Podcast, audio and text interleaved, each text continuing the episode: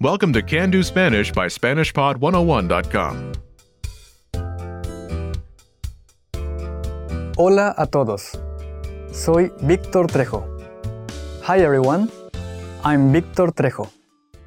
In this lesson, you'll learn how to ask about somebody's well-being. This is Mark Lee, and he's in the office break room. He greets Jorge Soto, a colleague, and asks, How are you? ¿Cómo estás?